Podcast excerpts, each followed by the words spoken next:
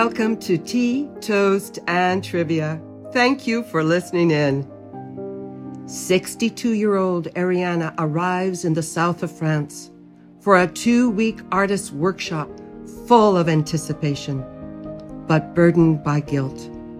Back home in Toronto, she has been living with the devastating diagnosis of her husband's dementia and the heartbreak of watching the man she loved for decades slip away before her eyes. What does her future hold without Ben? Before her is a blank canvas. Transitions, art, and France are all found in my current read, Drawing Lessons.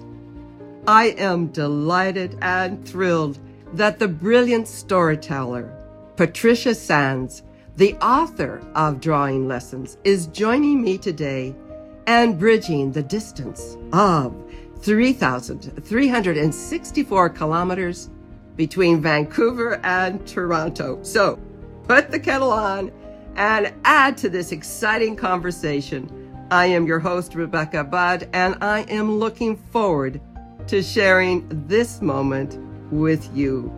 Welcome, Patricia. Rebecca, thank you so much. I'm delighted to be here with you. I've listened to so many of your podcasts and feel like we've been connected for such a long time on social media. It's really lovely to be speaking face to face, even though we are so far apart. I was attracted to you from the beginning because you have a unique way of sharing life experiences. And it really spoke to my heart. And I know it speaks to the readers that follow you, and you have many. And it's because you are able to bring the narrative of life in a novel form into our hearts in real life. And we can identify with the people that you bring to us via your books. Now we are celebrating the 10th anniversary of your first book, The Bridge Club, which was published 10 years ago in 2010. Now it was based loosely on your bridge club Yes, my real life bridge club women who are still very much a part of my life. Now, what prompted you to start writing? That's a good question. And I honestly don't have a very concrete answer for you. All I can say is that 13 years ago, my husband retired from practicing medicine. He was a sports medicine specialist and he decided it was time to go and spend the winters in our home in Florida and golf and play tennis and just enjoy life after 38 years of a very busy practice. So we got down to Florida as we did every winter and prepared to enter into this, the golden years, I think they're called, are they not? Yes, they are. Yes, they are. And they just turned out to be not so golden for him. He'd had a lot of health issues, particularly with his back, and they just proceeded to become increasingly debilitating. And he wasn't able to play golf and play tennis as he used to.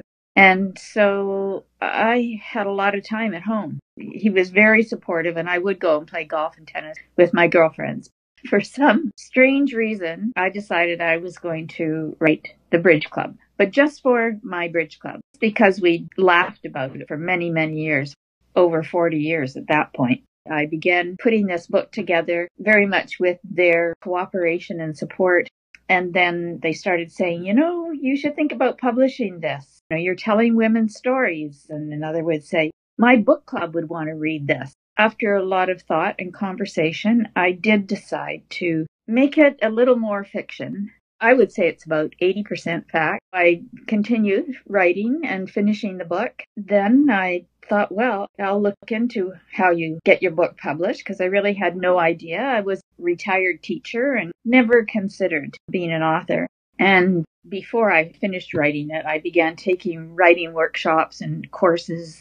One book that was particularly important to me, and it's interesting because in the following 10 years, I've been invited to speak to a number of writing groups. And the one piece of advice I always share with them is this about 12 years ago now, Stephen King wrote a book titled Writing, a Memoir of the Craft. And every writing class or workshop that I attended, this book was recommended. I read it. I was a bit surprised because I had never read any of his fiction.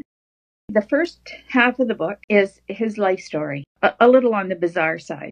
But I grew to become very fond of this man, Stephen King.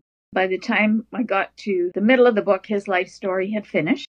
And he said, Now I have to do what my publisher asked me to do, and that is, I'm supposed to tell you how to write. Never, never in a million years would I presume to tell anybody how to write. It's such an individual undertaking.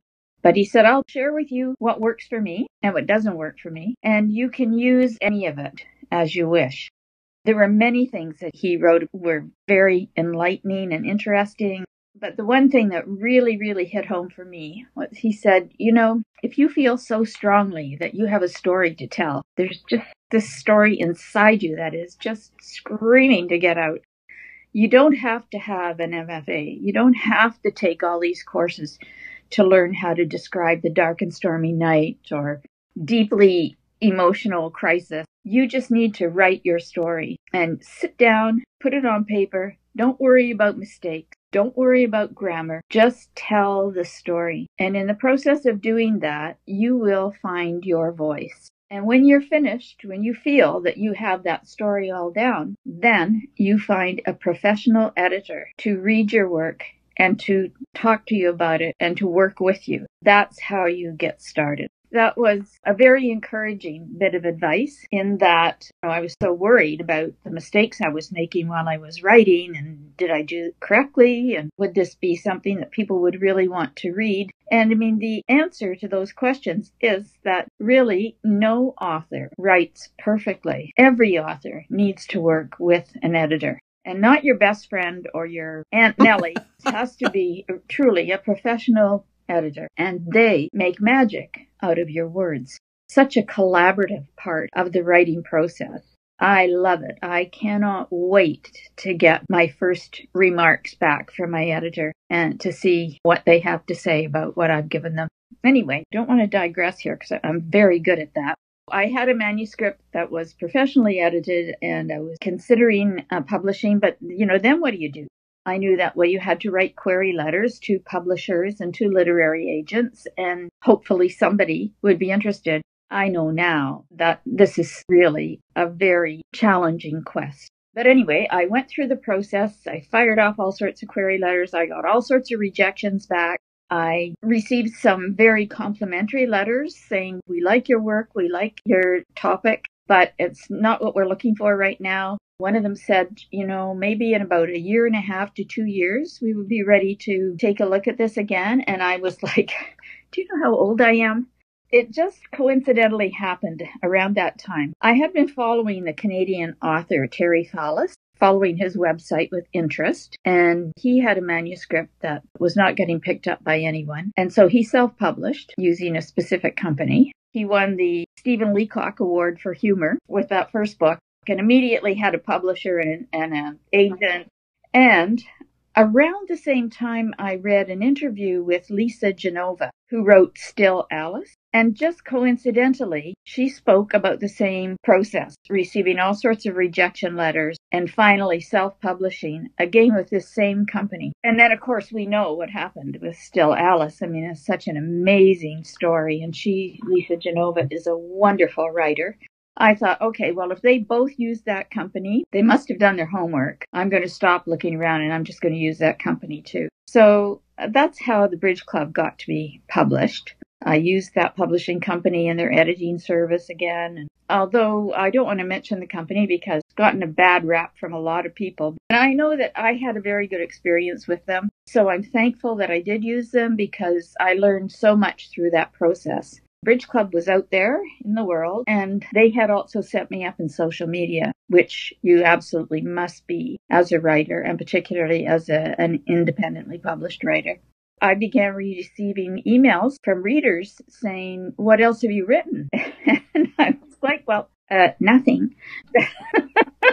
was sort of embarrassing.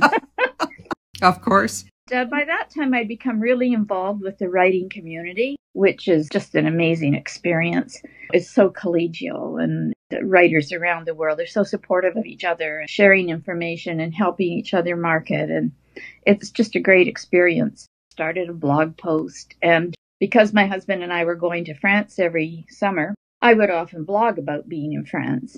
And as you know, I'm a photographer, have been since I was six years old. Interesting. I would post photos from France. And so I thought, okay, I want to write another book and I want to set it in the south of France. And a lot of readers that contacted me said how much they enjoyed reading about mature women and not necessarily a protagonist who was 20 or 30 years old. So uh, I thought, okay, I'm going to keep writing to my demographic and I'll set the book in the south of France. So that was The Promise of Provence. And my husband and I actually rented an apartment in Antibes while I wrote the first draft of that. It was wonderful. so that was the beginning. You know, I received letters and emails from that book saying, well, what happened? Like, did Catherine, because the book ends at the airport. And so everybody wanted to know, well, did she go? Did she stay? Who did she stay with? I spoke with other of my writing friends and they said, you've got to turn it into a series. And so that's how the trilogy evolved. I self published the second book, and one day I opened my email and there was a message that began Hello, Patricia. I'm a senior acquisitions editor with Amazon's Lake Union Publishing, and we've just finished reading your work and we'd like to talk to you. And I was like, First, I thought it was a scam. You know, like you, you just won six bazillion dollars after I read the message about 15 times, I called my husband over to my computer and read this. What do you think? He said, Well, I think it's on the level. That afternoon, I spoke with the senior acquisitions editor at Amazon. Lake Union Publishing is their imprint for women's fiction. They wanted to buy the rights to my two that were out and re release them, and then they would publish the third book, which is what happened. That was just an amazingly wonderful stroke of luck for me. And validation for what your work was, because I see from this whole story that it was a journey that unfolded and you followed the journey. I have goosebumps. You're so right. I had no idea that this was going to happen. And I know I was very fortunate. Some people try for years to have a publishing company pick up their work it was just a huge surprise, and I'm so incredibly grateful. And I've had a wonderful experience with uh, Lake Union. Oh, lovely. After the third Provence book, my editor said, okay, well, we know those books are really loved by your readers, but, you know, we think you should branch out a little bit and write a standalone and make it a little different. And I said, well, you know how old I am, right? I'm, it's, it's I, I, used to say, well, I'm probably not going to have a 30 year career here, but you know, you never know. you never do. But I said, I want to keep setting my books in the south of France. I mean, The Bridge Club is absolutely not set in the south of France. It's a very Canadian novel. But I was so loving writing about that part of the world. And I love the fact that my readers really enjoy that too. Even though I realize that I'm putting myself into a bit of a niche because not everybody wants to read about the south of France. So that's how drawing lessons happened. I said, I will write another book. I'll set it in the south of France, but in a different area, but it will still be about a mature woman. So, anyway, that's how that story evolved. And I think why people are attracted. First of all, there's many people that like the south of France, but you deal with women's issues and aging as the center of your writing but you also celebrate the feminine spirit and the power of friendship. The part that I particularly liked is that you challenge and encourage people to face their fears, to face the unknown, to go where they had never been before. Just a few steps, well, maybe a couple leaps. yes, to not be afraid to do it. The aging process has been, I don't want to say interesting because that's such a mundane word, but I never really thought about it. And even now, I often forget my age. But all of a sudden, something will happen that makes it very clear to me. I find watching my friends age with me and, and my husband, who is five years older than I am, I realize just because we're getting older doesn't mean we can't have dreams and we can't realize those dreams. That one of the advantages of getting older is that you perhaps finish with your career or whatever it was that was occupying most of your time. And hopefully you loved what you were doing, but you reach a point where that's coming to an end and you have time to do whatever it was that you always thought you wanted to do. That's something that's very special about aging. It doesn't mean our life has to uh, stop being exciting or interesting. There are so many opportunities out there for us as we get older. I think I consider it a valuable time of maturity. You know that you are in our existence. There's always something else. And when you look forward to that next adventure, and there is an adventure, always. I wanted to tell everyone that Patricia is so kind and she has invited book club members to contact her and have a conversation over Zoom, over phone, or over FaceTime. You know, Patricia, this time of solitude has not stopped you. I'm not the only one. I mean, it's amazing what authors are doing online during this period. And, you know, we were doing it before, but because the, the confinement has gone on for such a long time, it has created an opportunity for these unique situations to become the norm. And several of the book clubs that I've met with on Zoom or FaceTime, it's wonderful. And so many book clubs have said, you know, we might not worry about getting together at each other's home quite as much now because quite often it's difficult to get everybody organized on the same date. And I was surprised at how much these groups really did enjoy the Zoom talks. The only problem was they didn't get to eat like they used to. so, Patricia, will you come back one day? No, I would love to. I would love to. Because I know your enthusiasm and joy for life inspires us and understand our own creativity and pursuing the journey that unfolds. We love certainty, but we thrive best in uncertainty. It helps us. This is wonderful, wonderful that you came. Any last words? I would just offer the same back to you, Rebecca, that here you are creating something very new in your life and embracing this new technology with the help of your husband. And hey, that's okay. If you've got a techie that helps you, all the better. We love you, techie. Trust me, I have a few techies that help me online too. I would be lost without their assistance. So you're another great example of how you've looked at your life and thought, hmm, I think I'd like to give this a try. And you've gone ahead and done it with such excellence.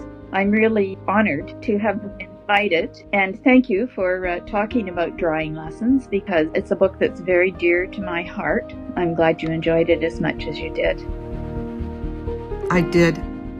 And I am going to encourage you to check in with patriciasandsauthor.com. This is an extraordinary place to visit, and you're only an internet click away from Patricia and the South of France. And until next time, dear friends, keep safe and be well.